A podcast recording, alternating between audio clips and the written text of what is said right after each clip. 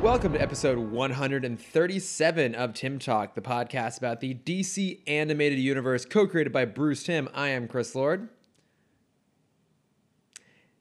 And Cameron, Well, you- I'm Cameron Dexter. we're, we're recording. What? We're recording. Sorry, I'm trying to finish this episode of Lizzie McGuire. This is the world we now live in the Disney Plus world. What? God damn it. What's going on? Remember that thing we used to do involving Batman? That's that, I don't know that show. That's not a Disney show. It's kind of like Spider Man. Okay, I kind of know that show. Yeah. Imagine if Lizzie McGuire were a grumpy old man whose parents died, who then dressed up like a bat and beat the shit out of people. I, I'm on board with that. Okay, that's great. Is That's that coming to Disney Plus soon? It will absolutely be on Disney Plus soon. Great. Is this your version of like the Matrix? Is this now like the the stepping stone necessary towards a Matrix s existence? Probably. Okay. Yeah.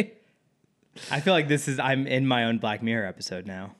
oh, that's oh, that's true. Do you think now we're gonna get a Black Mirror episode about everyone being completely absorbed into a major studio conglomerate's uh, OTT platform? Hopefully, Yeah.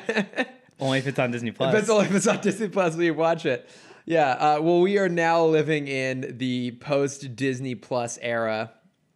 Um, we are not far enough into it yet to properly talk about it. We had to record this episode uh, a little bit earlier than we normally would. Um, so, although Cameron is already distracted by this thing, uh, we it's it's a little too early for us to have any sort of like prescient news or any um, First takes, yeah exactly. So, but it will be coming soon. Don't yeah, you worry. Don't worry. We- So yeah, we have uh, no news this week. Also, uh, no notes from friends because uh, we're recording this before the last episode has even been published. Mm-hmm. Um, but uh, we will be doing an episode soon on Disney Plus. I think it might be our Thanksgiving episode because what is Cameron more thankful for in this world than Disney Plus? Nothing. Exactly. Uh, but so in in lieu of news, one thing we're gonna do because we we had this this brief little chat here uh, before the episode aired about movies that we weirdly loved as kids, uh, even though they weren't kids movies. Yeah, this is not the theme of the ep- This is a normal episode. This is yeah. For worth clarifying, We're this just we just had a thought. this is a normal Did- episode. We are talking Static Shock as much as possible. We want to try and keep going with Static since we're really kind of getting into it rather than doing a bunch of bonus episodes, which Yes. will be inevitable as we go into the holidays. So we we opted to just really early record an episode and cut out any sort of timely elements of it. Um, but yeah, normal Static Shock. But yeah, other than doing news, we're gonna do this random little conversation we had uh, before, which that might be interesting on air. Um, and you guys may all have this as well. Like you look back in your childhood and think like, oh, there was that random movie that I saw as a kid that I was weirdly obsessed with, even though it wasn't a traditional kids movie. So uh, I have a couple odd ones, but Cameron, I know you have some of them as well. Like, what are some of those for you? I have I have two that immediately came to mind when you when you asked me this question. Okay. Uh, one was my first ever midnight premiere movie, Mm-hmm. and it was Lords of Dogtown. Oh, okay. Yeah, skateboarding you, movie. you've mentioned this on air a few times before. Your love of Yes. Lords of Dogtown, Uh, always apropos of nothing. yeah, I don't skate. You're not grungy I'm not grungy at, at, all. How would one describe your aesthetic? Uh, I mean, a, a walking cartoon character. Is, Yeah, uh, is that's pretty- Mm-hmm. it's not far off. Yeah, the phrase bubblegum came to mind. Yeah, that's pretty close. Yeah. Um. So But yeah, but definitely not 90s grunge skater. right. Yeah. Uh. you So may own like one flannel shirt and I think it's just that really fantastic purple and black one. It is, Yeah. yeah. Hmm. It's just that one. It's the it's my Disney flannel. Uh, so I saw this as my first midnight premiere. Uh, I was maybe 12, 10, somewhere between ten and twelve when this movie came out.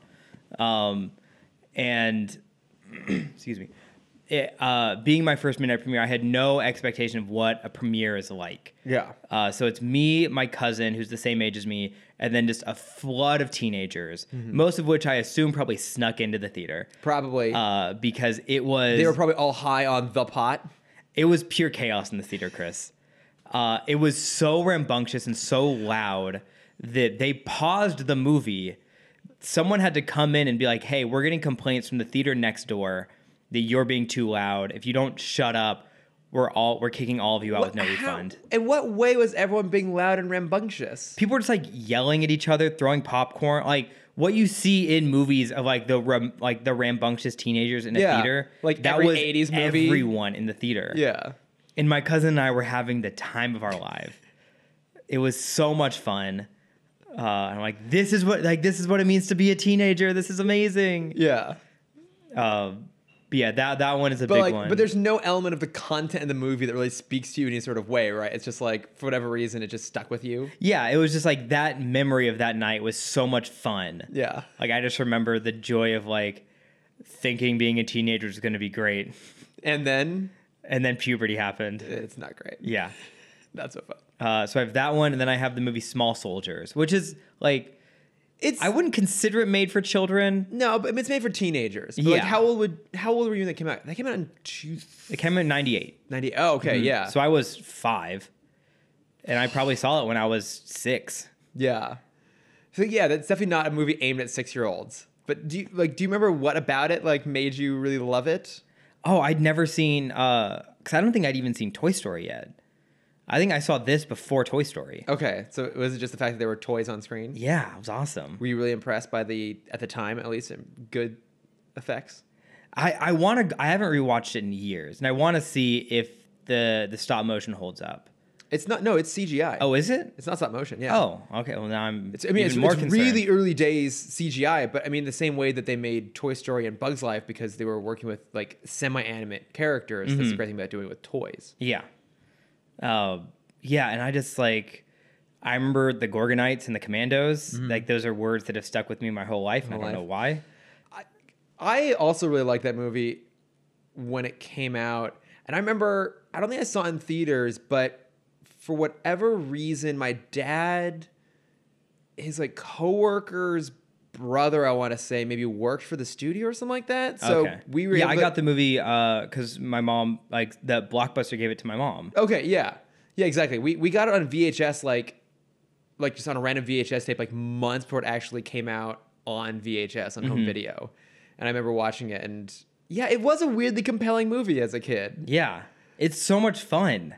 I mean, Phil Hartman's great in it. Mm, Tommy Lee Jones is in it. Yeah, he's the voice of the the main commando. And you look back on it now and you realize it was Kristen actually Dunst is the love interest. Oh fuck, that's right. Kira- Oh, I forgot about that. Like you forget how maybe not ahead of its time, but it was smart in the fact that it portrayed the cool toys as the villains and the toys that everyone thought were lame as the heroes. Mm-hmm. The Ah. Gorgonites. Yeah, and that's actually really Gotcha. really interesting. Like even to the point I remember when the, the toys came out for that movie, they're like, oh, like the commandos are the cool ones. And then you Oh, watch I the movie. and you're like, loved the Gorgon. I had a couple of the t- Gorgonite toys. "Yeah, of course you did. I, I think I had an Archer toy. I'm pretty sure that's his name, right? That, that was the leader of the Gorgonites. think so. because it was Sergeant and Archer. Yeah. Um, do a quick search. I mean, I get it. That movie was kind of weirdly fun and energetic, and it had like elements of Home Alone almost. Like they're trying to fight off the toys, like you know, improvising weapons inside the house and stuff like that. I remember that great line from Phil Hartman when they're watching TV in like this his media room. And they're watching a World War II documentary. He's munching on popcorn. He's like, "I think World War II is my favorite war." Yeah. And it's just like, as a kid, you don't realize like what a great satirical line that is. It's pretty good. Stuck with me though. it's great. Uh, what about you? Oh, also, uh, after you answer this, I'm going to write this down. I have a fun fact, movie fact for you Okay. that I learned the other day uh, about one of your favorite movies. So, Oh, okay, all right. Uh, looking forward to that. Yeah. Um, no, like, uh, what we? Oh, we were we were talking about the impending movie uh, last night, the Netflix Christmas movie. oh, yeah. and how the plot reminded me of the movie Kate and Leopold, which, if for those of you who don't know what Kate and Leopold is, it came out in the maybe like 2003 or so because it stars Hugh Jackman uh, as a man from the late 1800s who accidentally goes through a wormhole into at the time modern day and falls in love with Meg Ryan's ad exec, which was like the job to have of that time. Um, and Liev Schreiber is also in it too. As Oh. like her her ex boyfriend, who is the one who discovers this time portal, and that's the one that like she goes through and then he goes through, and it's this weird like it's like a fish out of water thing. Like he's from the 1800s, he dresses that way, he's very proper, and he's a gentleman, and he doesn't fit into this world, but he's super suave and like. Look, I have a belief I that- love those stories. I do so too, though. much. And I have a belief that everyone has a list of like guilty pleasure rom coms, And this is maybe like my top one on there because it's both the guiltiest and maybe also the most pleasurable for me. Amazing. I cannot really tell you why I love it. I mean, it's, I mean, it's got really good cast. Let's be honest. Mm-hmm. But uh, it's it's a really weird thing to love as a I don't know eleven year old or whatever when I saw it. Yeah. But the other one, the more bizarre one, is this movie called Thirteen Days, which I don't know if you've ever seen this. I've not I've never heard of it. So let me look at the exact year it came out because that'll even more affect why weird it was, how weird it was that I really loved this movie. But it's a movie all about the Cuban Missile Crisis, and the main character is played by Kevin Costner, and he plays. Uh, I think I can't remember if he's a, a real life person. Okay, it came out in 2000. So I let me see when it came out in 2000. Um, okay, it came out Christmas 2000. So I was 11 years old when it came out. Um, but Kevin Costner plays like the um, the chief of staff for Kennedy during the Cuban Missile Crisis, doing this horrible Boston accent. Um, but it's all like told from the perspective of trying to figure out how to deal with this, you know, political crisis. So it's it's a political drama. Like there's one pseudo action sequence, which is when a uh, like a, a U-2 spy plane gets shot at while trying to take pictures over Cuba. Hmm. you know the Yes, I know the Cuban Missile Okay. Crisis. I saw X Men First Class. I know the Cuban Missile Crisis. Yes. Yeah, I guess for those of you who don't know the Cuban Missile Crisis, it was when Russia brought a bunch of Soviet Union. excuse me, thank you, worth correcting. Soviet Union deposited a bunch of ICBMs, intercontinental ballistic missiles, nuclear bombs, uh, into Cuba in 1962. Three. No, because Kennedy was killed in 60. Was it? Pretty sure it's 62. Should we go six? In the early '60s. Yeah. Um, but it's it's it's 62, October 62. It's a political drama. Like there's nothing in it that an 11-year-old should like. And I don't know if it's just the the politics of it or the suits or the really bad Boston accent, but I loved this movie as a kid to the point where like I haven't seen it in years, but I still think of it very fondly. Also, it introduced me to Bruce Greenwood, who uh, voices Batman in Young Justice and also in Under the Red Hood, and of course played Captain Pike in Star Trek and Star Trek Into Darkness. Okay. I just love him. I've said this before on the podcast that maybe 10, 15 years ago, he would have been a great Batman. Um, he's, he's awesome. But great live action Batman, worth clarifying. But I fucking love that movie as a kid. And also, it does kind of fit. I've always been a bit old soul. So it makes sense that 11 year old me would be really obsessed with historical dramas. Yeah, that that that plays into character.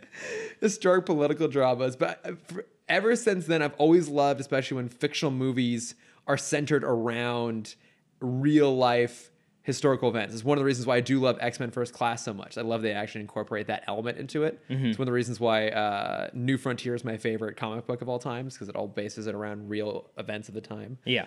Um, but yeah, it's it's a weird one, but uh, yeah, another random little mini topic of the the week here on Tim Talk. But if you guys have really bizarre movies that you loved as kids that weren't for kids, write to us and let us know. Yeah. Uh, so I I was at a conference the other week, uh, all about design and animation and stuff like that.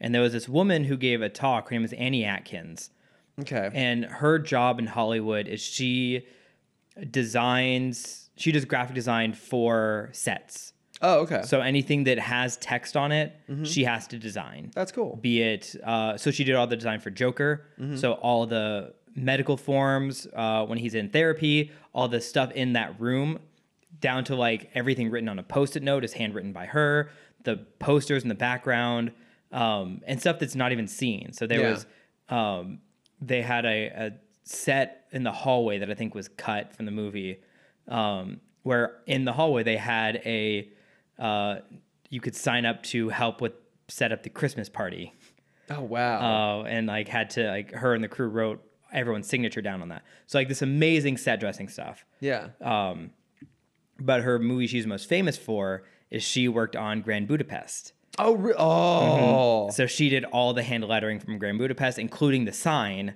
that's above the hotel. Yeah. oh, that's amazing. Uh, Yeah, and so there's two fun facts that she shared with us.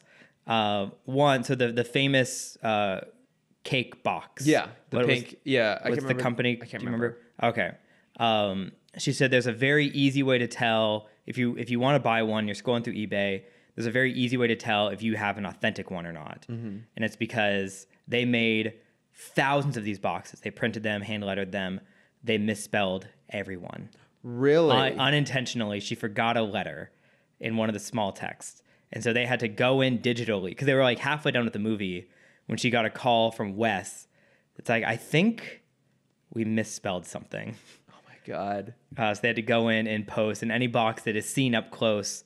I, I don't remember what word it is, but it's at the bottom of the front of the box. Yeah. Any any word that's close enough to be read on screen, they had to go in and digitally edit and add the letter in. That's so good. Um, but then the second fun fact, one that I thought you would really appreciate, is um, in any Wes Anderson film where there's a newspaper. Uh, obviously, when you see a newspaper, everything has to be completely rewritten uh, or written originally because it has to pass by legal. so Oh, you can't yeah. just like copy a, new, a news article from the past.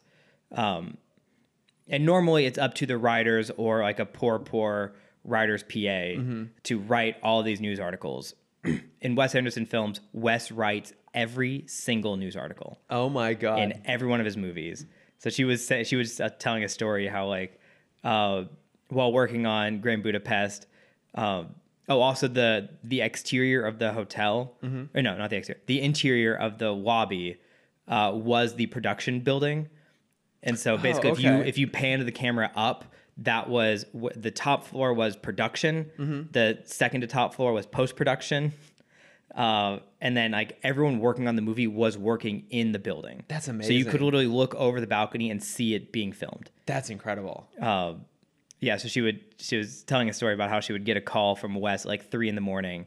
He's like, I found this really interesting Austrian article from the 1940s, and I just had to write about it. How many words do I need to like fit the space? Like, have I hit my word count yet? Does it fit? I, I didn't know that I could find Wes Anderson even more endearing. Yeah. Mm-hmm. But that story definitely does it. If like if any director is like, oh yeah, that makes sense. It do, it really does make sense. And I, I actually have not seen most of his work. Um but yeah, The Grand Budapest Hotel is one of my all-time favorite movies. Mm-hmm. It's so good. Yeah. So so some fun Oh. facts for you guys. Well, thank you, Cameron. I Yeah. appreciate that. Um shall we dive into our our episodes? Let's do some. Let's talk Here? some static. All right. So, we get to so- meet one of my favorite characters this Yes, week. yeah. So uh, our first episode up this week is "They're Playing My Song," which is of course the introduction of Rubber Band Man. Uh, so essentially, he's out for revenge on someone who stole his music. He's not sure who. So he starts out just some random guy at the record company, and then he thinks it was uh, this really famous rapper Ice Pack. Mm-hmm. Why did Ice Pack? Why did I say Ice Pack? It's it's a I think I think in my mind I was thinking like Ice Tea. yeah. It's Ice Pack, not Ice Pack. Well, yeah. So it, it's a combination. The character is supposed to be an amalgamation of Ice T and Tupac. Okay, So that it's makes Ice sense. Pac. That makes sense. Uh, but eventually he realizes, uh, Rubber Band Man realizes it's not this guy. It's actually this producer who, as far as I can tell, is unnamed. But it- I'm pretty sure They it's call him modeled off. DJ a couple okay, times. DJ. It, he's modeled off Biggie, right? yes, Okay. but they, um, he had a what letter was on his on his ha- he had a letter on his house. R. Was Okay, It, was it R? maybe because it wasn't anything that would relate to like producer or DJ. So I have no idea. Yeah, I don't know What his name What is, his yeah. name actually is, but yeah. So then uh, Rubber Band Man goes off after. Uh, No, that I don't guy- think it's is it. No, I think he's supposed to be Suge Knight. I don't think he's supposed to be Biggie. I honestly don't know. Okay, I Suge don't, Knight I is don't know anything about that genre of music. to be Suge, perfectly Suge honest. Knight is supposedly the guy that shot Tupac.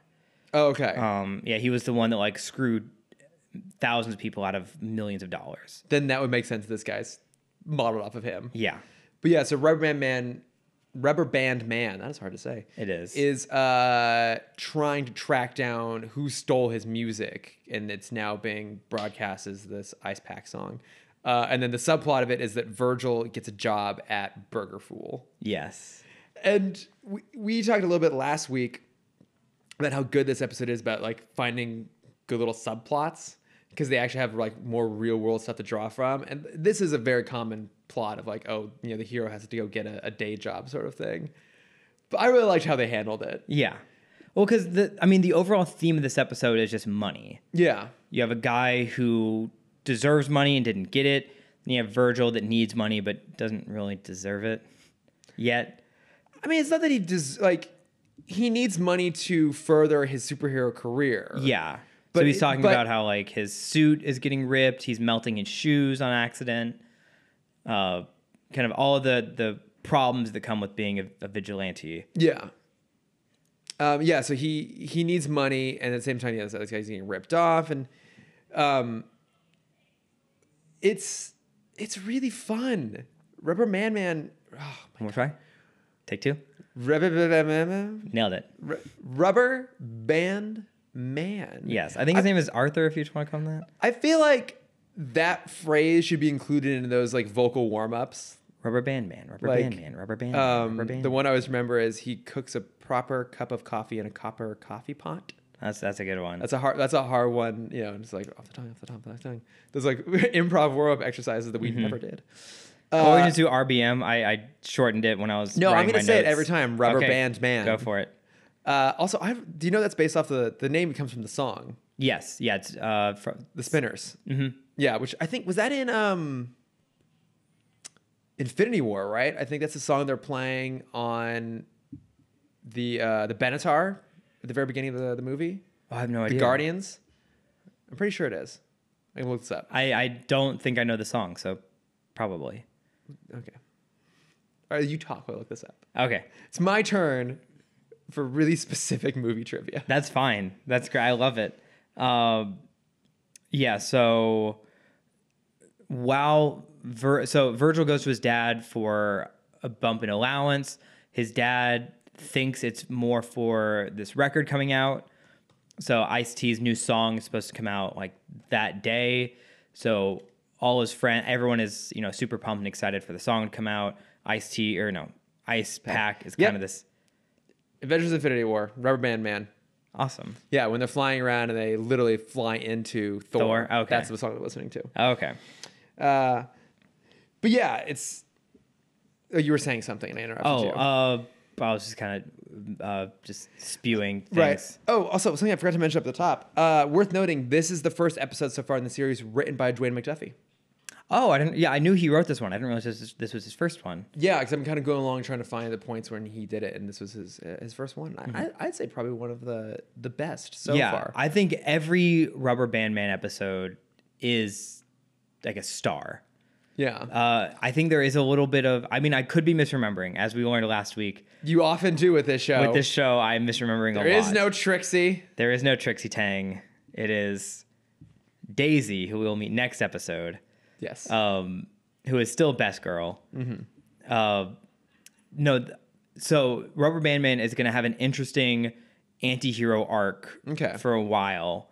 So he's going to start off as a big villain for the next couple episodes. Then he's going to make it big with his music and kind of have his turn of heart. And that's the episode where- where we realize he can't read oh, which is such a weird episode. Um, which I think also counteracts this episode because he has that huge spiel with Static about how rubber uh, is an insulator, so he's not going to have any effect on him. Yeah. And he talks like in a more scientific way. And I'm like, that doesn't match up with the character in the future. He heard it on a but that's fine. podcast. He probably heard it on a podcast or probably watched it on PBS. he saw it on Sesame Street. He did. yes, Um, when they were warning kids, don't go outside during a lightning storm, but if you do, wear your rubber galoshes. exactly. Yes. coat yourself in rubber. um, spray yourself in toxic Teflon. but no, what what I liked about this was that it was definitely pulling from the the BTOS playbook when it came to villains. Because it's worth noting that the character is portrayed as sympathetic. Like we understand his motivations. He legitimately feels wronged about something and is out to make amends, even if his his methods are flawed Yeah. we eventually learn that he's right that he you know the music was stolen and he's not getting any sort of credit or money for it um, but i think that the really telling thing is he is put in peril yeah. right so at one point he's trapped inside of we're just gonna call him shugs uh, vault like his massive money vault he has in his living room Yes. and the air's gonna run out so i mean especially in a kids cartoon you don't put a character in peril unless you're supposed to actually really care for them I mean, it's a pretty declarative way of saying like this is someone that we're supposed to, to really sympathize with and i think that makes a big difference in why this show really works in say again, not to, to beat a dead horse, Zeta didn't, is I think that show really struggled with coming up with good villains. Like the only, we even said like the only really interesting villain was Bennett, and obviously he's kind of this morally gray character. We got enough time with him to get to that point, Mm-hmm. but we didn't really have anyone else that felt really impactful in any sort of way. And I Yeah. think the show I designs. mean, they, I think they tried to make it Bucky, but every every time we saw him, it was just it, we never really felt for Bucky. Yeah, and he eventually just kind of became a like a, a sidekick. yeah. But whereas with this, like we we really are just meant to care for Rubber Band Man, and I, I like I said, I've forgotten a lot of this, so I'm I'm glad to hear we get more time with him and he gets more of an arc to him. Mm. Yeah, because there's there's an episode where he starts dating uh, Virgil's sister. Oh, I vaguely recall that. Uh, we learn I'm just gonna spoil this whole series. Uh, we learn that he's Ebon's half brother. okay, They're related in some way. okay, and so that's um, why he was at the Big Bang, is he was there with Ebon. Yeah, because there's that cool. There's a if I remember this correctly, I, I hope I am. There's that moment where he traps Ebon in his body, so he like forms a ball around him, so he can't escape anywhere. Yeah, Uh, and I thought that was pretty cool. his powers are portrayed really well in this. Uh, except for one instance, Which instance? uh, when he's in line to meet Ice Pack, Oh yeah, and he's disguised as like an attractive woman, and I'm like, you have a line of people literally just wearing hats, hats and jackets. This But is he this had- is Chicago or Detroit. he had to be the sexy lady. He had to be the sexy lady, and I'm like, that's interesting that he has like full. It's not only because a lot of the time when you see, or at least when I see the rubber band power, I guess not really with DC characters because we have already have elongated man and Plastic Man. Plastic Man. Um, but when I think of rubber powers, I think of like you have to put in the kinetic energy to expunge the kinetic energy. Well, also you're you're not shapeshifters. Yes, yeah, that, that's what I was getting at. Yeah, which is what he does kind here. of like caught me off guard a little bit. I, I also do love too that he is the the character that he's portraying is like the classic Tex Avery bombshell. Like when you think Yeah, about like yeah, exactly. Mm-hmm. like the like the the wolf whistle sort of thing, right? So it's like the girl like super skinny waist, like long legs, big boobs, and that hat. Like that hat of that era, like that really, really wide brimmed like sun hat. Mm-hmm. Fully going with that entire look.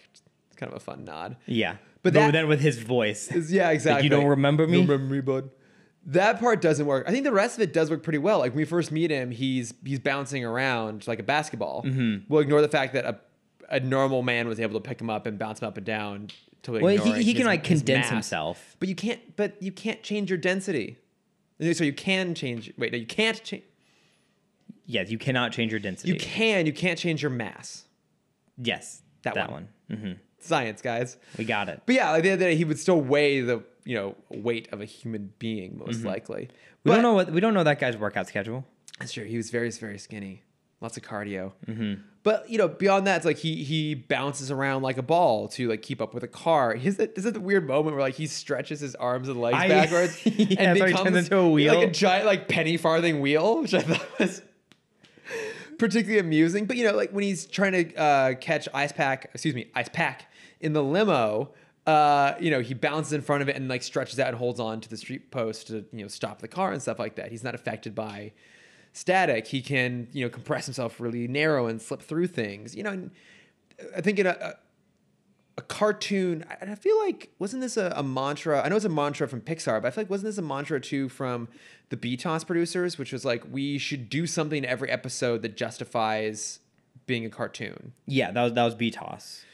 So Yeah. we had so many blimp fights. So oh my god, so many blow fights. So many people falling into bonsai trees. I felt like this was doing that. It's like, okay, we have a character, uh, and kind of the same with Ebon too. We have this character, this really cool power set. Let's do stuff with him we can only really do in animation that at the time would have been really hard to do in live action. Yeah, and his um I think that works because they they kind of have three of those moments where you have the moment where he is uh where he catches Ice T Ice Pack, god damn it, um and puts him on the the spire, Yeah. which I always I remember that scene so vividly from being a kid of just like having such a fear of heights growing up Getting stuck on top of a spire was really on just like that tiny square Yeah. uh, and then the light shines up and he he falls. Um, so you kind of have that moment, you have the in the vault moment, and then you have the final um, Fight. uh, playground fight. Yeah. Which that was something else that I thought was was clever, which was Virgil's electricity powers don't have any effect on him because he is rubber. Mm-hmm. He's insulated. So he had to figure out how to, to stop him. So I thought that was clever. They brought along super glue and super glued rubber band man. Yeah. You his- got it. His foot onto a merry-go-round and then just like spun the merry-go-round until he was bound up in the thing. Mm-hmm. That was really clever. Yeah, that's a great solution. God, this show's so good. It is really no, like it is really really good. Um, uh, what else I got in here? Oh, I, I did like that moment too when they're um, when Rubber Band Man is chasing down Ice Pack in the car in the limo, and Static's trying to stop, and and he, you know, Static is essentially advocating from a place of like conversational. Res- like resolve. He's like, let's talk about this rather than just resorting to violence. yeah. Um, but even once the limo gets away, Rubber Band Man has a moment when he could take Static out, and he stops, goes, "You're not my enemy," and he walks away. And I feel like sometimes shows have to justify, especially that that first confrontation, a way to have them separate, um, where the hero loses, then come back together again. And this felt realistic. It felt earned. You felt like that character would, in that moment, go, "You're not my enemy. I don't want to hurt you. That's not what I'm here to do." Yeah. Well, because he he doesn't seem like a violent person No, as like his his base character. He he even says this, he even says this to Static. I've exhausted every other option. I've called everyone. I've tried to get this money the right way, and they've all turned me down. This is the only way I have left. Yeah. is I finally have to resort to violence. Um, and then even with with Suge, he he's like, hey, you know, or even Suge kind of like plays plays into that. He's like, hey, take what you can. We'll work out a document tomorrow Yeah. because I take know as you much want to do money- this. As much paper cash out of this massive vault as you want. Yeah, yeah, uh, Doesn't he know if he put that money in a bank, it would gather interest? yeah. But you don't trust the banks, man. Banks No. are out to get you, man. We know now not to trust the banks. yeah, This is pre 2008, Cameron. that's, that's true. Um, They're too big to fail. Exactly. Um, so then, it, like, yeah, he. Ro- I think in this, towards the end of the episode, he turns from a vendetta to revenge. Because then at the end, you kind of Okay, see yeah. him kind of almost crack where he gets out of the cell or out of the vault and just immediately attacks Shug. Yeah. Like, how would you like it if we take away your air supply? Yeah, which is a pretty intense moment. 'cause he Yeah. Mm-hmm. basically just, yeah, he smothers the guy's face and he is intending to kill him at that point. Mm-hmm. Pretty intense Yeah. for a kid's show. I mean, it, it's softened by the fact that he's a purple rubber band man suit. Yeah, that, that very much like lowers the threat.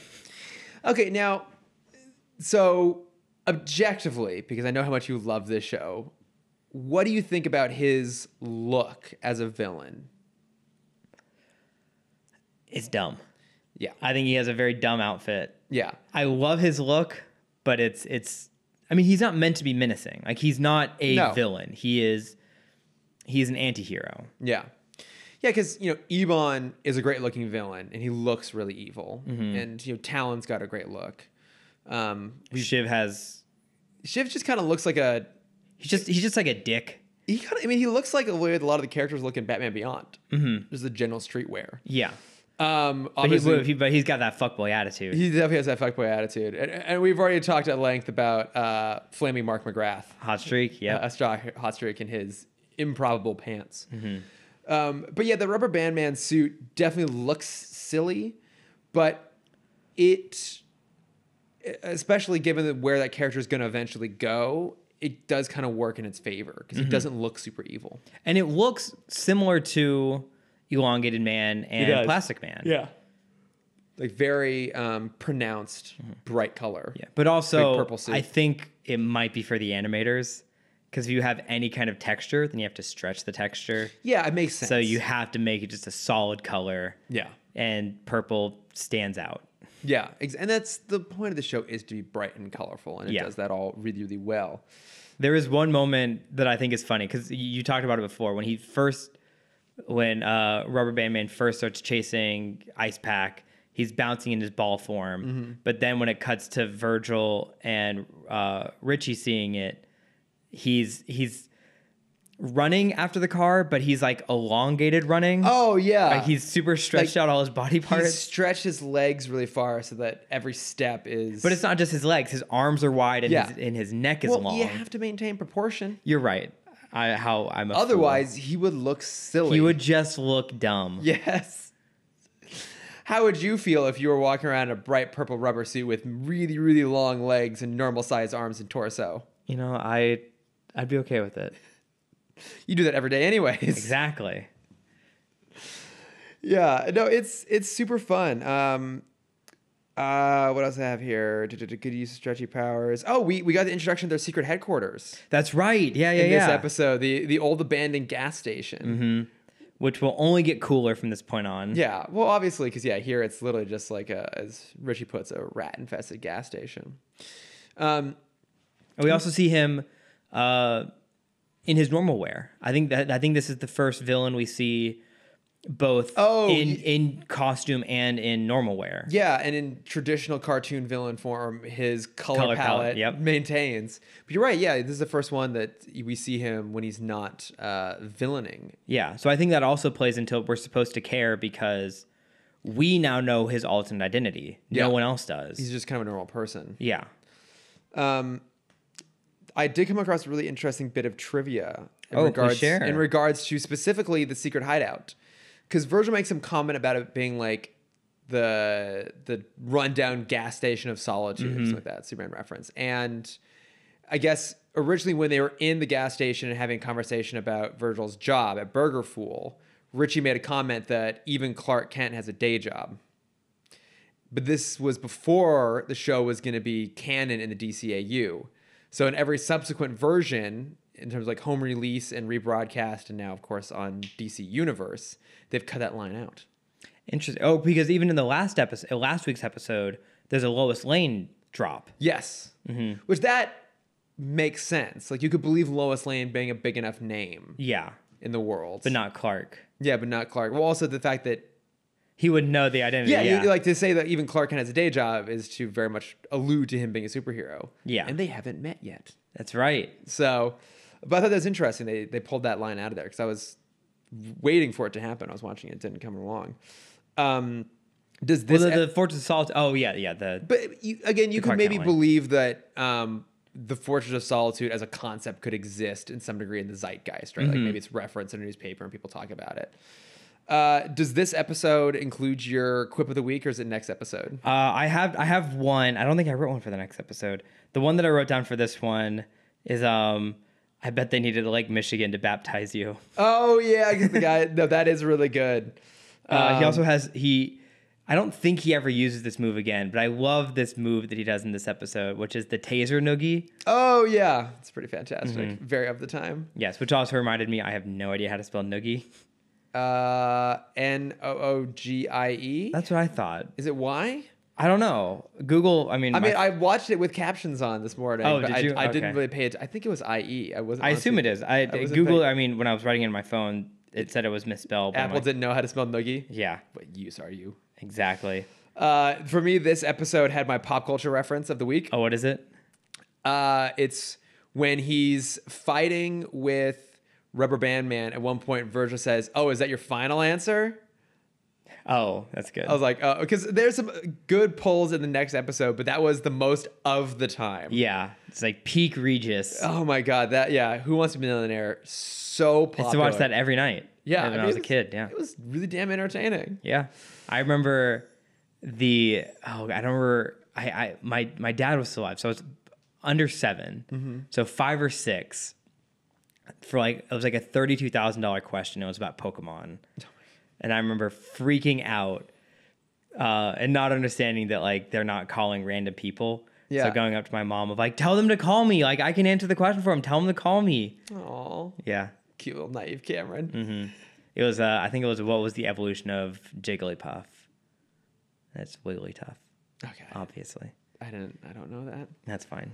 That's why you're not about to win thirty-two thousand dollars. Absolutely not. I did see a great um, post recently, and it was uh, someone on the the modern version of Who Wants to Be a Millionaire because the show still Yeah, airs, still on. still errors in syndication all the time. Um, but the guy was polling the audience, trying to figure out uh, what was the proper um, measure of power. So obviously it's horsepower, and his the answer he had um, s- selected but not yet locked in was like donkey jewels. It's like, That's amazing. who, who has to like get a like phone and a friend on that? Someone who's never driven a car before I guess that's absolutely true. I mean, or I, heard of a car before. yeah. I mean, I would really love it now if that was the new unit of, of Yeah. measuring torque. Because we You got know some- how you know how powerful this car is. oh my god, man! it's it's thirty two hundred donkey joules. Whoa, really? Yeah, That's a lot of ass. that's a lot of ass right there. That's a lot of ass power. Absolutely ridiculous. Uh, oh, so also for this episode, um, Rubber Band Man is a is a villain or yeah is a villain from the comics. Oh, okay. So he is in a one off comic is Static issue thirty three. Um, his name is uh, Carmen Stinger, and he was the first Rubber Band Man. That's awesome. Yeah. Also, I can tell you care much more about this show because you actually do research. Yep. I appreciate it, Kevin. I appreciate putting in the homework. Mm-hmm. Uh, no, I mean, I, I like him a lot as a character. I'm glad he's coming back around. Yes, I'm, I'm so excited for more of his more of his episodes. Uh, any other thoughts on this, or shall we drift along to our next Uh, one? let's here? go to the new kid. Let, let the song play on to the new kid. Uh, yeah, so in this episode, Virgil is invited to attend a school for genius kids. We eventually learned is run by Edwin Alva, who's the um, kind of overarching villain of this yeah, series. exactly. Like the, this corporate magnate who is of- involved with the Big Bang from the pilot. Um, and he's essentially using the school's resources to find a way to track and capture Static Mm-hmm. because he wants to study him, presumably because he's a big a bang baby who's come out with like really substantial powers. Yeah. We don't know his exact reasoning for it yet. Um, I, I think they're handling Alva so well so far in the series because I, I think in Beyond they rushed the character because uh, who who was Blight? What's his name? oh, uh, Powers. Yes. Derek Powers. Derek. Pa- I think they kind of rushed his story a little too much. Like it, it- Yeah. he was too tied into Bruce. Whereas with Alva, he's like there's really no connection between him and Static. No, it's just circumstance, and he Yeah. he gets to exist in the background and occasionally pop up. Versus, you're right. Like before, Powers was in every episode involving Wayne Tech, which is a lot of them. So if you're not addressing then how he's all mutated and stuff, you're not really keeping that story going. Yeah. And that had the big problem of ending his story in one season. Mm-hmm. Whereas Alva, I think, lasts maybe the entire series. Okay. Or pretty close to it. Yeah. No, I mean it's it's a good way to go, and I think it's it's also it's effective here because just from a, a social status perspective, those two characters are so far separated, right? It's like Virgil is just like a normal kid going to high school, a normal like, 14 year old kid in high school, and this is like the most wealthy, powerful man in all the city. When are they ever going to interact except for when it's superheroing and Yeah. that sort of stuff? Whereas in Batman Beyond, obviously Terry and Derek would actually interact face to face sometimes. Pretty And, he, often, yeah. and they didn't know that's who that was was the other thing too, is it wasn't until the last episode of Blight they actually knew that he was Blight. Mm-hmm. Yeah, I- I think it's really good use of him, and so he's recruited these two guys, uh, Mister Mr. Specs and Mr. Trapper. Yes, Is that a parody of the Bond duo? it is. I'm Okay. Mm. very impressed that you knew that. Do you know their names? No. Mister Wint and Mister Kid. Okay, because I do know in Kids Next Door, they have Mr. Fink and oh god, what's his name? Mr. Fink and Mr. Dib. Oh, Fib, Mr. Wink and Mr. Fib. I remember those guys. Yeah, um, I imagine. and I knew they had to be a parody of something, and so I finally Googled it yeah, the- mere hours ago. So I I love Mr. Wint and Mr. Kid. They are of course from Diamonds Are Forever, which is the gayest of all Bond films. Okay, are they super monotone in the movie? They're they're dry. Yeah, Okay. they're they're pretty dry um, and they always refer to each other that way back and forth in a very similar way um, that did you catch the, the voice actors on this? I did. Patton Oswald. Mr. Patton Oswald and Mr. Michael Lovely Michael Rosenbaum. Rosenbaum. I'm sure that they've had other voiceover crossovers in the past, but that is a powerhouse. Duo. That is a yeah. It's almost kind of ashamed they're uh, wasted. They they come back. Oh, they do. Okay. Yeah, we I think we have two more episodes with these guys. Okay, because that is such a great duo of performances, Mm-hmm. and because it's the two of them, because they are really talented, they obviously imbue those characters with a lot of personality that may not be there otherwise. But they're definitely drawing on Winton Kid, uh, who, of course, in the movie are uh, suggested to be lovers, although no outright stated. I don't think that's the case here. Okay. It's not even implied. Yeah, in, in Kids Next Door, they are uh, just kind of two guys that live with each other. So there's an element there. So a little there's bit, a yeah. there's a chance. this is my roommate that I've been living with for Mm-hmm. you know, the- decades. The, more that I think about it, because they have another villain, uh, Count Spankula, who accidentally shows oh up. my! who accidentally shows up to Mr. Fink and Mr. Wibb's house, uh, thinking that it is one of the children, uh, and spanks one of them basically into a coma. Wait, S- Spanx like Mr. Wick Yeah, or Mr. Whatever yeah, Mr. Mr. Wibb, Mr. Fink and Mr. Wibb. spanks him into a coma. Yeah, and then he has to give up spanking uh, because there's like this this huge council of of villains, and they have deemed him crossing a line that shouldn't be crossed, of attacking a fellow villain. This is amazing. I Yeah. have to go look this up after we're done. Um, but yeah, There's a lot of subtle tones I missed out on. on Kids you miss Next a, Door. you miss a lot of things when you're a kid. Uh, but yeah, so these two are trying to build a, a machine that can capture static. So they they start out with this uh, robot that remind me a lot of the the robots from the Fleischer Superman cartoon. I was, I was just about, just about to bring that up. Yeah. Yeah, they have a very similar kind of aesthetic. I'm sure that was a, a deliberate reference. And then they recruit uh, Virgil and Daisy. Yes. We meet Daisy. meet Daisy. Daisy is the best, and she gets a, a character remodel, uh, a slight character remodel uh, in a future episode. Mm-hmm. Uh, and she's just the best. Is is Frida basically out? no, so Daisy is is never a love interest. It- Oh. it's kind of teased. Okay. But Frida is always They're kind the, of the, the, love Ross and Rachel. Uh, well, bringing back to what we talked about last week in Danny Phantom, you have uh, Paulina, who's the love interest. Paulina. Paulina. and then you have Sam, who's the female best friend. Yeah. And uh, Daisy kind of turns into turns their duo into a trio of friendship. So that you have Okay. the two guys and the girl. The And a pizza typical place? dynamic. Hmm? And a pizza place? And a pizza place, yeah. The the typical dynamic of every cartoon of this age. Um right? Yeah. Okay. Um and so so yeah, you still have Frida on the side. Daisy's kind of like flirting ish, but it's just kind of like a like a good friendship. Okay. Which is something you definitely never see in cartoons. Mostly platonic. Mm-hmm. is nice. I, I do wish there was more of that because that is always the thing. It's like, yeah, it's always two male characters, one female character. Oh, and then and then later on, uh, like Daisy and Frida become best friends as well. Okay. Yeah, it's it's nice when they can have actual platonic relationships. It's not just like, well, they spend so much time together that eventually they have to fall in love.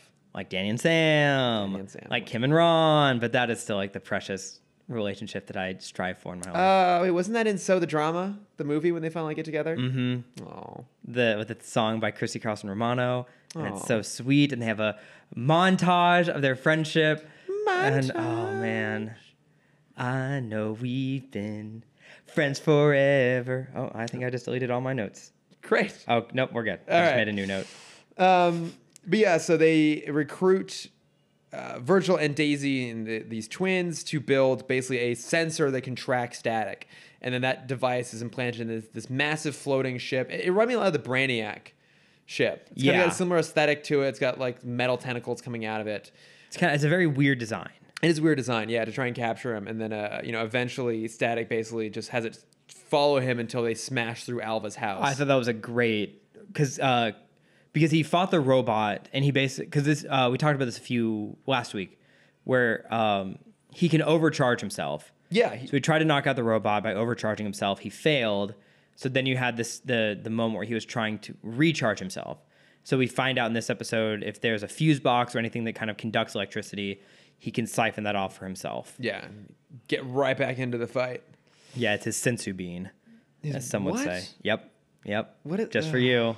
What do I want to know? What that's from? It's from Dragon Ball Z. Uh, of course it is. Mm-hmm. Uh, we once again get the power up sequence. We're gonna get it in every I think, episode. yeah, I mean, we've had it for the last four episodes, three episodes, Three episodes. Mm-hmm. Three- three episodes in a row. It's like either he changes into his costume or he recharges, and we get that fantastic power up sequence. Um, Brainiac ship, yeah. Um, oh, then of course, like Daisy helps save the day at the very end by like disabling the controls from the, the school, Mm-hmm. and then the school gets shut down, and she ends up going to public school with Virgil. Yeah, because you because her parents wanted to go wanted her to go to a safer place. So they sent her. yeah, they sent her to public. They sent her to school. public school in what is essentially Detroit. Yes. All right. Um, Uh, oh, so so sorry. What I- what I was trying to say before when I cut you off and then cut myself off. Mm-hmm. Uh, yeah. So the robot is now kind of immune to static's power. Yeah, he, he makes a comment. It must have some sort of ceramic layer on the outside. Yeah, so he has to find another way to disarm it. Um, and so his his solution is yeah, flying to Alva's penthouse, destroying the place. Yep. And basically using him as a hostage uh, for the two guys to turn the robot off. They still refuse, and they're just gonna try and shoot him around Alva until Daisy comes in and saves the day and just kind of cuts the cord. Good old Daisy. Good old Daisy Yeah. Again, that's like it's has already done more than all of Lois in Superman. yeah. Poor Lois is always very underserved. Yeah, I mean, you know, this is this is I think a little bit. And it's still a villain of the week, obviously, but it's not like a superpowered villain of the week. Mm-hmm. Um, but you know, Yeah, and it's nice to balance out because this we had yeah four bang babies in a row. yeah so this you know dips back into this kind of broader story that's going on in the background. Um, and it's we're building the city. yeah, We know Alva has a place there. We know he has means of getting around the city. yeah. It's got Uh, lackeys. Yeah, he we're we're we're seeing his kind of fingers dip into Dakota City. Yeah. and we're building the world. And I think, as we continue to say, another problem with Zeta is they were moving around so much, we never had a chance to really build a location. Yeah, and I feel like that's what I'm kind of taking away from watching these so close together is you you see where this show was setting it up, setting itself up for success, and how just the very nature of the type of show Zeta was and its choices in terms of its its really narrow primary cast, the fact that it was jumping around all the time, having your your main lead be a robot, which even though obviously Diedrich Bader is still doing a great performance, you are very limited in terms of what character stuff you can do with him. Yeah.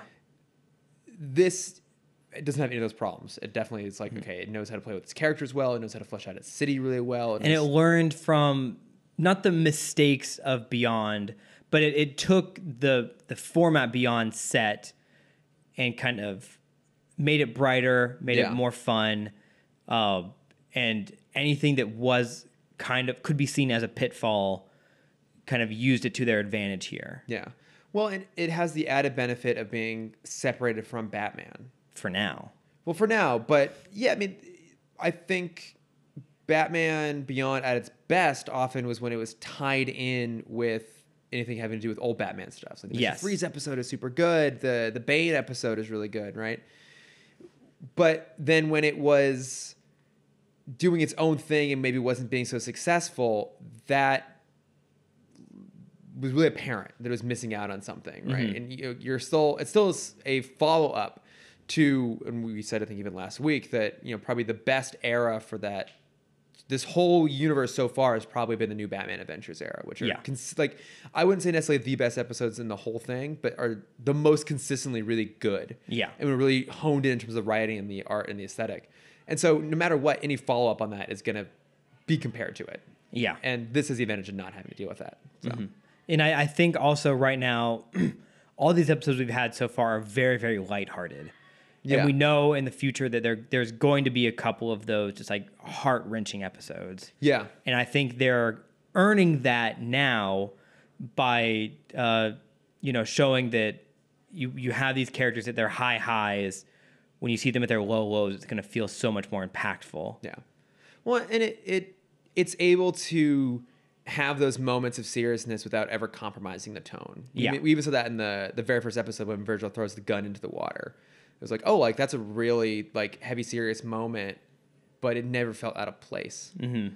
You know, it's it's it, I'm I'm continuing to be really really enjoying these. I'm Yeah. really enjoying them. Good. I'm glad. So, Uh, any other thoughts, or should we get on to our, uh, well, I guess, kind of our bat plug section for the week? Uh, yeah, you, you said you had your. Did, did you have a quip in this one that you liked? I, I didn't write down. Any Oh no, quips for my this one. um my it was more just like I do it for the week, not necessarily per the episode. Okay, okay. Uh, but there were some good pop culture references. They uh, they make a comment about Stephen Hawking, of course. Mm-hmm. Virgil walks into the lab and it looks a lot like, as he calls it, the starship Enterprise. Yeah. And then there was a, a reference to the Terminator. But I, and I loved all of those, but those are like kind of perennial polls. Yeah. Versus a good old Who Wants to Be a Millionaire. Oh, and, and we reference. mentioned this last week. Um, that it, it always seems that Richie is the smart one. Oh, so it was yeah. interesting seeing Virgil, excuse me, go to the school Yeah. well, uh, instead. and uh, because we have, I mean, we've seen that Virgil is smart, but not like genius level smart necessarily. So I was a little bit surprised. And they even like say that a few times in the episode of like, Yeah. how'd this kid get in here? Well, and even the principal makes a comment. It's like, I'm kind of surprised you're going there. And it, the episode was felt like it was setting up a reveal that there was some greater plot element going on here. Like I was kind of waiting for it to be revealed that Alva put him in there because he knew he, he was knew. Oh. static. Okay, yeah. But, Ma- but but but then it, it is kind of made up for at the end because uh, Virgil has that line of like, oh, you know, technology is my specialty. Yeah. We're thinking it's because he's just gonna use his powers, but then in the next scene we see him actually program the whole thing on his own. Yeah, like he builds this tracking program based off of a video game that he and Richie wrote. And yeah, I wasn't expecting, I wasn't expecting that. Yeah. So that I don't think that like that skill is really brought up a lot. Yeah. Um, but it's cool to see like, you know, they are they they are like classic kind of nerds. Like they built Yeah. a video game. Yeah. Stick like while they're hanging out Yeah. I mean, I, in an abandoned gas station. Well, and I think that's it is that oftentimes with kids shows they'll lean really heavy into stereotypes. Mm-hmm. And you know Richie is a little more of obviously the nerdy one, but like they are they're you know they're not like at the top of the social order, but like they are kind of cool in their own way. Yeah. Like they are cool to each other and they're cool to their friends and like although I think they yeah, they're not they're not like social outcasts. no, they're not. And I, I think they they aren't ever really harping on the fact that they're not in like the top of Mm-hmm. like social echelon. They seem really comfortable, like cool with each other and with Yeah. themselves. There, there were a which is few refreshing. There were a few mentions to it last week when he's talking to Derek, the the the guy who turned into Yeah, the, the yeah, the- giant blob monster, um, where he's like, "Oh yeah, Derek is gonna like get us into these awesome th-. like." There, there's definitely like the perks of being at the top. Yeah. that they're like that they want, but they're not like striving to be the most popular kids. Right. I think they acknowledge the perks of being at the top, but they're not lamenting the fact that they're not up there Right. themselves. And they, yeah, they're, like they're allowed to be like really smart and really nerdy, but also like cool and funny in their own way. And Mm-hmm. it just makes them feel a lot more fleshed out. Like they're not just grounded in a, in a stereotype. like our our favorite boy from our favorite movie, Booksmart. Fuck smart. I fucks with Hufflepuffs. Yeah. I, I finally got to make uh, my first Booksmart quote in the wild. Uh, In the Olivia Wilde? yes. Uh, at the fuck you. um, I, I went to this uh, at the the design conference that I went to. Yeah. Mm-hmm. they had this party called the the Big Bash, and so there was a, a big sign out front that said "Let's Bash," and so I took a photo of it and added it on the side consensually. Nice. Let's get bashed consensually. Consensually. uh, oh, I don't need to revisit that movie. It's so good. Mm-hmm. Um, but yeah, we, we good? Should we move on to our, our, our last little segment here? Let's do it. Yes, like we said at the top of the show, uh, no notes from friends this week because this is coming out. Uh, we're recording it very closely on the tails of the previous episode, but um, and in lieu of a traditional bat plugs, we're gonna kind of do like a slightly longer review of Teen Titans Go versus Teen Titans, something I plugged a few weeks ago, but it took you a little bit while to get caught Yes, up on. I, it. I finally watched it this morning. I was very happy with it. Yeah, so, I mean the the the rough plot here, as much as it needs one, essentially, is that uh, Raven's inner demon is getting unleashed, and so uh, her version of Trigon realizes that he can capture her inner demon and use it to regenerate the original Teen Titans version of Trigon, and so they set up a a, a f- stage tournament basically to pit the Titans against each other to help facilitate that, and then from that point on, it's just this like this weird freewheeling leap through to different dimensions and stuff like that in the Yes. sort of beautiful meta way that only Teen Titans Go can really do well. I love this movie. There, there's a lot that I really enjoyed, and there's a lot that I didn't enjoy. because we were talking briefly before the show. I think I actually like this more than Teen Titans Go to the Movies, which I really, really love. Mm-hmm. Um, I think you are maybe a little bit less hot on it. I, I so it, it actually harkens back to a point that I just made on Static, whereas Teen Titans Go to the Movies is just a pure comedy through and through. Everything about it is a joke or a punchline. See, I think this is more of a pure comedy. I think that that was my problem with it is I didn't see it as pure comedy. Oh, it's- is is every time the the regular Titans, which I'm gonna refer to as my favorite Titans. Yeah. the regular Titans were on Titans screen. Prime. Yeah. Also, it it also shows when I even wrote the title of this, I wrote it as Teen Titans versus Teen Titans Go. Yeah. not the other way around because this is through and through a Teen Titans Go movie. Yeah. not a Teen Titans movie. Exactly. Like I wanted it to be. I mean, so I think that's also one of the things for me is I really loved Teen Titans when it was on the air. I don't think I ever actually finished it out all the way. Oh, you were missing out on so. I know, much. and I know it's really good, but also you've talked about the fact that it ends in a really unsatisfying way. I mean, the yes, be there's one episode, so they have an amazing season five finale, one of the best, like one of the best finales I've seen. In, I mean, Teen Titans is my favorite DC Yeah. show, uh, through and through.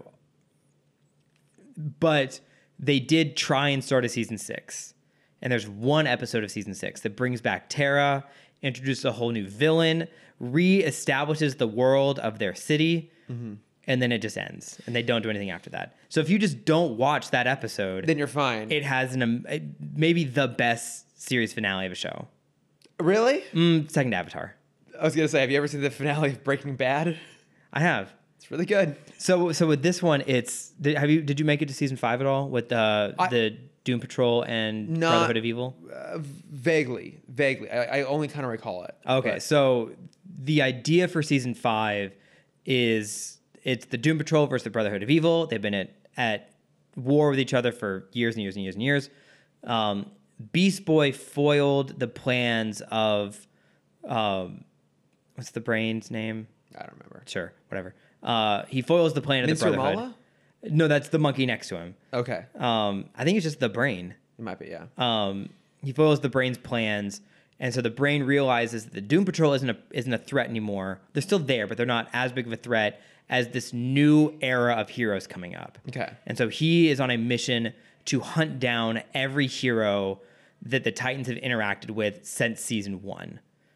Oh damn. Okay. Mhm. And then so you have all the heroes they just met or they've met in the past, plus every episode introduces a new hero. Okay. Which is kind of flipping the villain of the week, but now you Yeah, have like the okay, hero of the week. now we're gonna meet Gunarsh, who is this awesome caveman in the North Pole who fights with this girl named uh, Cole, who's adorable that can turn herself into a diamond. So he swings her around like a club. It's fantastic. It's amazing. Um, you meet uh, North Star and sorry, I know I'm, I'm on a tangent now. yes. It's such a good season. Look, and I, I think that's what it ultimately comes down to is that I was never quite as invested in Teen Titans as you were. So I mostly through Teen Titans go to the movies because I haven't actually watched really any of the show. Mm-hmm. I've really fallen in love with the Teen Titans Go version. So I, I'm not Okay, like all I'm not right. I'm not the crazy fan that they even point like make fun of in the stands. Oh, I going am. like I'm- "I- you ruined my childhood. Like also angry. Like I really like the Teen Titans Go version because it's so silly and so meta. Mm-hmm. Um, and so I I think was w- more open minded this maybe going in because I was like, oh, like it's fun to get to revisit the old Titans. But I was also just happy to be spending time with Teen Titans Go, and I think you were really hoping, especially the tease, the end of Teen Titans Go to the movies, they were going to bring back the original Titans in a very um, traditional version of Yeah, it. a Like, more really serious sincere, yeah, manner, more, yeah. a more sincere version of it, maybe than what we got. Yeah, so I yeah, when the movie started, I did want that more serious version cuz we see them fighting each other and you know the the the TT um you TT verse and the Go verse. Uh the TT verse Just call the like, just call them the Go Titans and the Prime Titans. prime time the prime verse um they're like hey let's not fight we have a plan we're trying to work this out like they're still trying to be serious Yeah. and that's when i'm like okay you guys are over joking and i just want to like know the serious side like i want the balance of like you have you're so jokey i want the super serious moment now and that never came. Well, because yeah, I mean, because it's not. It's still a comedy at the end of the day. yeah. So Like, so once we got past that point, and then the, the the serious Titans started making fun of themselves. That's when I really got into the movie. See, I really liked the the juxtaposition. Like, I think for me, what I found most impressive about this movie was that they, even though we have two versions of the Five Titans plus Trigon, they all felt like distinct characters. Yeah. like they really understood the tonal difference between the two. Like the fact that the Prime Titans have a plan that are trying to figure out what's going on. They're taking this sort of thing seriously and the Go Titans think of everything as a joke and Robin like is just super excited about this cuz he just wants to fight and he just wants to win and he's missing the really obvious like uh, betrayal and setup that's about to happen, and that they're like, Mm-hmm. Which "These- is funny because that's actually an episode of original Teen Titans with the same villain. Uh, Oh, with the- Game the- Master? Yeah, the the Master of Games. There's an episode in season three where they collect all of the male heroes we've met so far. So Aqualad, Beast Boy, Cyborg, Speedy, Gizmo, Wildebeest, we get it. You know Sorry. the universe well. um, and pits them against each other. And everyone is like, hey, this guy doesn't feel right. Something's wrong with him. But Robin is so in the zone of like, I just want to be the winner. Like, Yeah. I'm going to beat everyone here. And at the end, we find out there was a big twist. And oh, God, Yeah. it's, it's like my top three episodes. I know. I can tell. uh, but yeah, I, I liked that Prime Robbins. He's like, these aren't like the kid versions of us. These are just the jerk versions of Yeah. us. Like, it does point out the fact that the the Go Titans, in their own weird way, are like kind of mean spirited. Like, they're not intended to be that way, but like they're just kind of making fun of stuff all the time because they don't take anything really seriously. yeah. But then they have that great musical number. That That's when it changed. The for other me. wait, the cooperation one when it gets into like the the '90s era Yes, rap. yeah. like that's the thing is I love how silly the Go verse is. Like even the way this starts um, with them trying to foil the the bank heist by the gentleman ghost, who is just so goofy and effete. He's like, you know, when he's helping the old lady cross the street because it's the gentlemanly thing to do. You're like, this is just so silly. I really have a lot of and then fun who? with it. Oh, uh, because it's also Weird Al voicing. Oh yeah, voicing it too. And he also voiced Dark Side at the end. which is fantastic. But I, I love that it even points out that the the Teen Titans Go like maybe their greatest asset is how annoying they are. Like they, yeah. they can't stop Gentleman Ghost with any traditional power, so the only option Robin has is to constantly throw birdarangs at the like the money bags keeps falling out. It's like, what are you guys gonna do? Stop me with the power of annoyance? Like we can do that all day long. that, yeah. I really love that. Like I thought it really understood the characters and the tone of both those really well and mash them up in a really fun way. And I think it, it's more interesting to have the prime titans be the ones that are fish out of water because they do take things so seriously. Yeah. Yeah, I agree. There, there's a couple great fourth wall references that I really enjoy. Mm-hmm. Uh, one of which is when they're trying to describe themselves. Uh, it's between the Robins. Yeah. They they reference to each other by head height. Yes. So and that's how animators draw characters. As- oh, really? Yeah, and so most when you draw a normal person, you are six heads tall. Okay. I think is what it is. Um, so normal anatomy is six is six or eight. I don't remember anymore.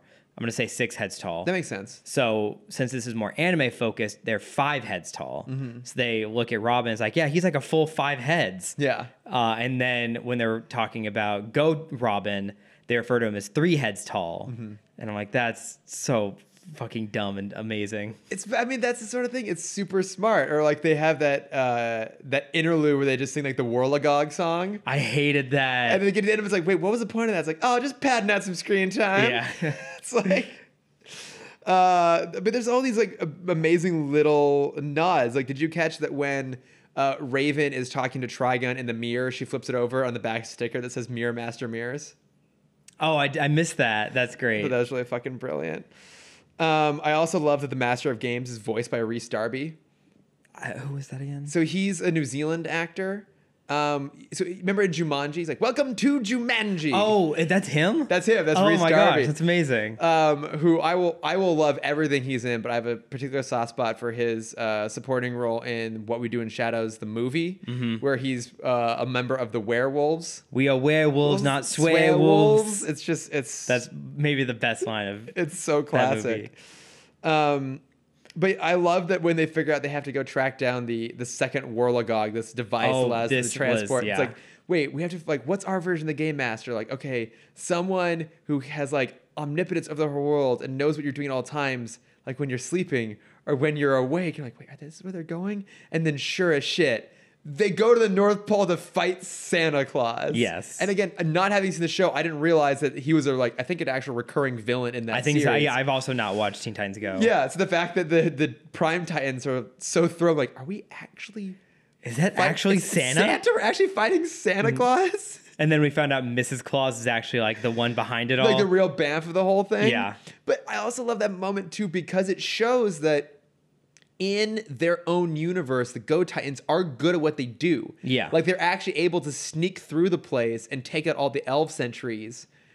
like really, really easily. And I, I love that moment too when I'm sure you caught this when the prime titans are walking through, they're doing the Scooby walk, yeah. the sneaky walk through the hallways. It's like a, li- a, a great little moment. Well, so then when they're in the middle of the fight, Robin's like, "Hey, let's execute." uh, oh, like Plan Alpha Four. yeah.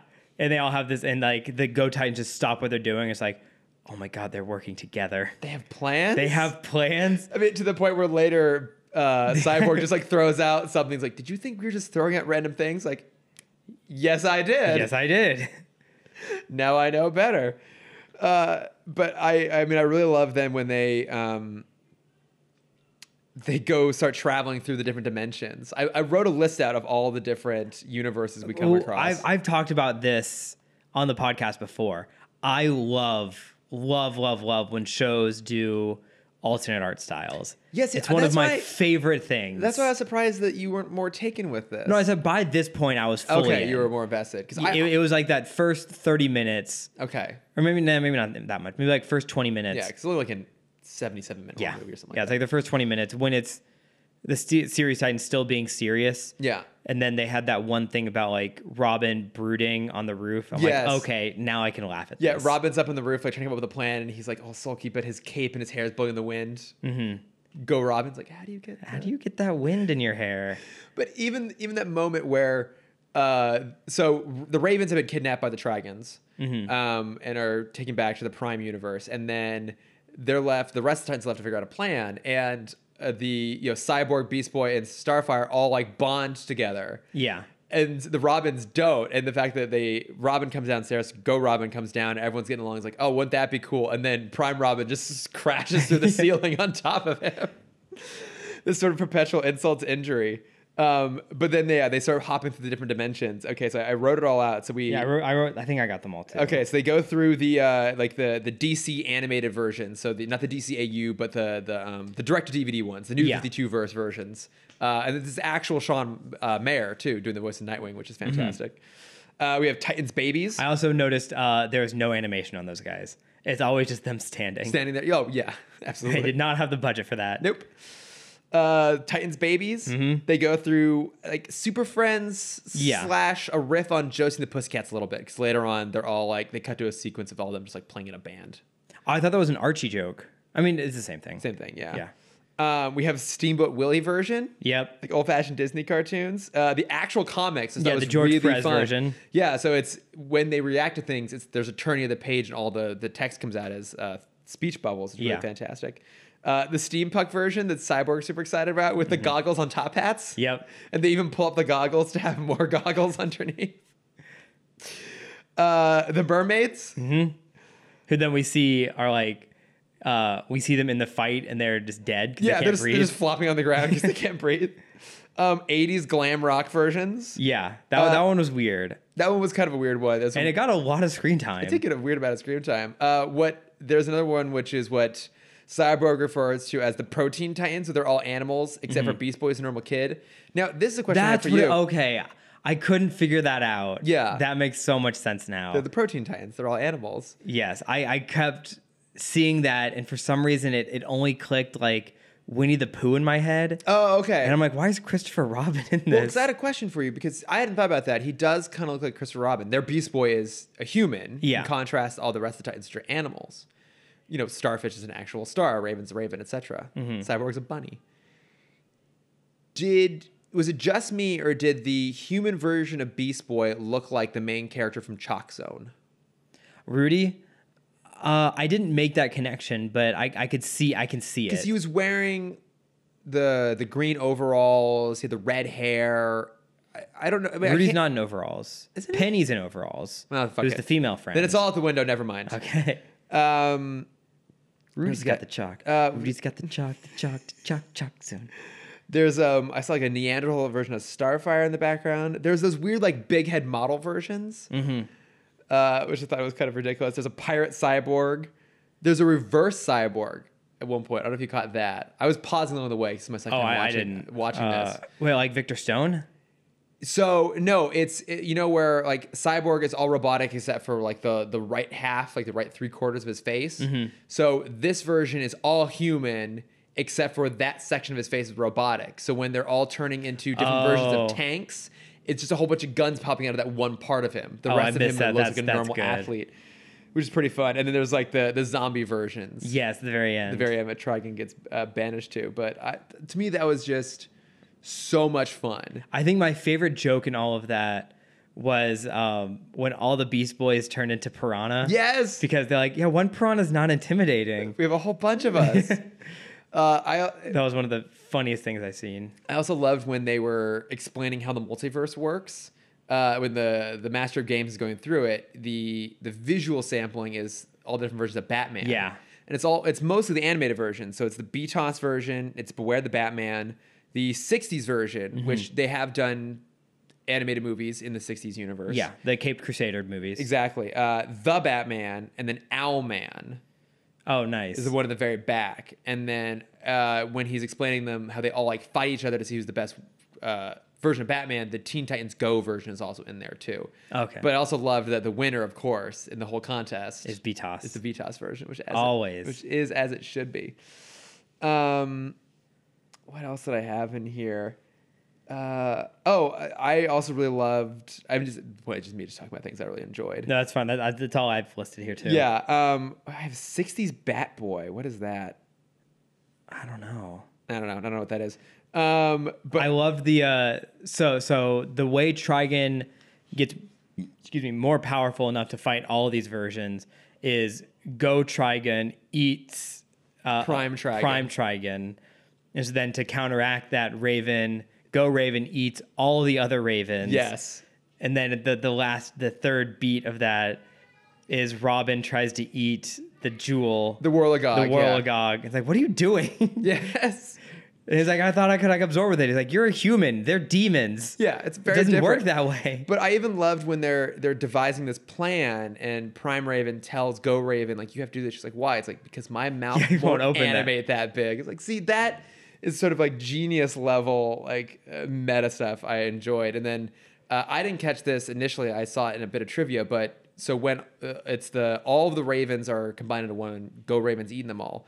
She refers to herself as the unkindness. yes, I didn't. Was that a, what is that a reference to? So there are uh, when you're referring to a group of ravens, it is either a congress of ravens or, an unkindness of ravens. Oh, then what's a mur- oh, murder of crows? murder of crows. Yeah. so that was really clever. An unkind. They call ourselves the collectively the unkindness. That's which funny. is super That's fun. good.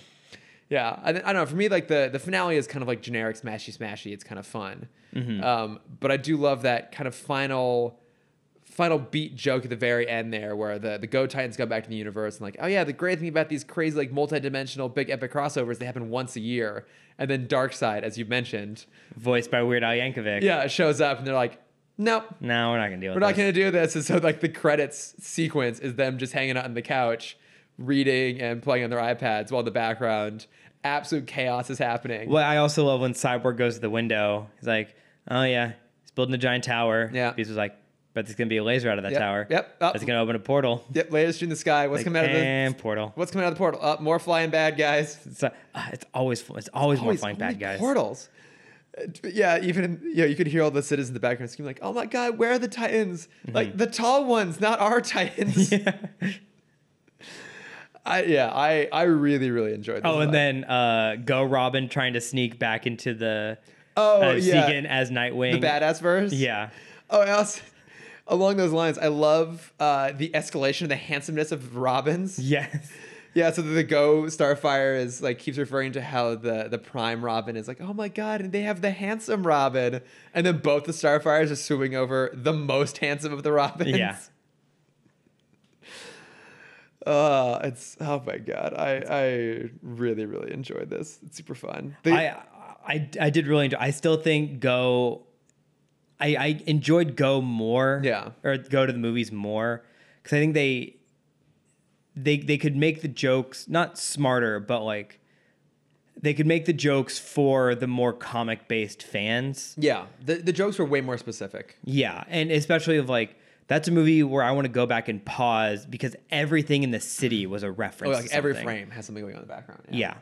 Whereas this didn't, I don't think had the same kind of time as the movie did. No, I mean it's it's definitely And obviously, you know, made for DVD budget is much smaller than a Yeah. film budget. It's- It's like they, they had to change stuff. it's scaled down. And I think one of the things maybe I liked slightly more about uh, this movie, the versus movie, rather than go to the movies, is this one by being a little bit scaled down didn't have to follow the same beats as much. Like I really love Teen Titans Go to the movies. I just rewatched it again. Those songs are fucking incredible. When you're feeling down. Uh, that soundtrack has actually become one of the things I put on as I'm driving to work in the mornings to like get myself psyched up for the, the impending hell. But uh, Because you know we're feeling upbeat, upbeat, upbeat. upbeat. So good. Uh, but that movie has to hit some of those more major beats. So it has to have like the big downbeat of Robin being on his own and separated from the t- team. And Mm-hmm. like, I mean, it's still fast. It burns through the story pretty quickly. Um, but I found this one didn't have that quite as much. It didn't have that same sort of like lull. It was just more like boom, boom, boom. We're gonna go through Yeah. it. Well, I mean, the lulls were the Ravens. Uh, But I really And they- love. but they, I mean, they were still great, but I think that's where like, that's where that beat would have been. Yeah. Is when it cuts to the Ravens hanging out. I know you don't like that sequence when they're down in Trigon's lair. I hated that. And- that was my least favorite part of the movie. so So, the the Ravens to escape basically convince Trigon that he's he's he's thirsty. holding each of them in one hand. Now there's a goddamn plane. It's coming. so noisy. Um, So he, he's holding each raven, one raven in each hand. So he both hands are full. Mm-hmm. And Go Raven is like, aren't you like thirsty or you aren't you know parched? parched? It's like no, I don't ever get thirsty. Oh, I hate stop. I hate it. I hate it. But what I love about I'm surprised you didn't like that because to me that is classic Looney Tunes. Like their solution to the problem is to basically trigger a, a pratfall essentially. Yeah. From the villain, like that is perfect Looney Tunes logic right there. So I'm surprised it didn't it didn't register for you. I I know it's it's it's it's not cringe humor, but I, I can't do like mouth sound effects. no, That that was that was my thing. you should never have told me that. I know. I know. Now I have a weapon to use against you. You already you have so many weapons. But you know that means I'm just gonna come back with more anime. That that's absolutely true. The more dad jokes I throw in, the more you're just gonna go down anime holes, Yeah. a holes, as it were. Some might call them a-holes. Yes. Let's go down Cameron's a-hole today.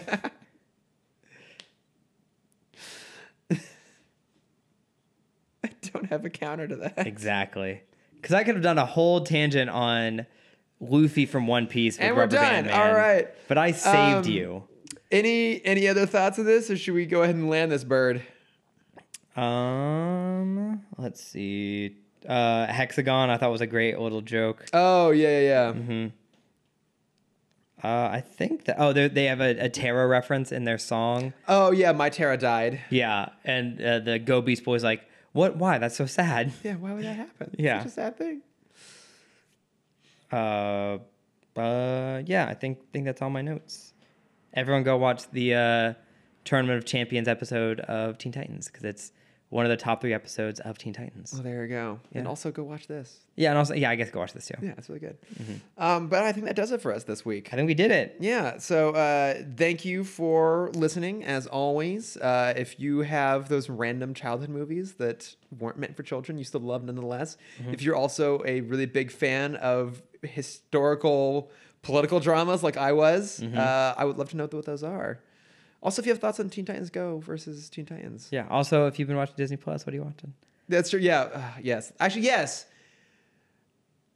given that we're going to be doing an episode coming up on Disney Plus, specifically, if you have been watching Disney Plus stuff, uh, write to us and let us know what you've been watching, what you've been enjoying. And if you don't know what to watch, I'll post a list. Just go somewhere. to just go to Cameron. Yeah, Cameron. If they want to get recommendations for things they should be watching on Disney Plus, how can they find you? Uh, you can find my art, and I'm sure to be doing some kind of Disney Plus stuff at this point. You can find that at Cameron.dexter. And if you want to see my face, you can find that at CamDexter underscore adventures. Boom, boom, boom. And uh, if you want to find me and absolutely nothing interesting about my life, you can find me at Lordifer on Twitter and Instagram. And if you want to find us as a podcast, we are at Tim Talk Pod on Facebook, Twitter, Instagram, and Gmail. We did it. We did it. And um, normally I'd say that next week we'll be back with some more Static Shock, but I don't think that'll be the case. I think, yeah, next week will be thanks. It'll be our Thanksgiving episode, in which case I think we're doing something for Disney Plus. But uh, after that, Yeah. guess we got more of Superhero Static Shock. Whoop, whoop.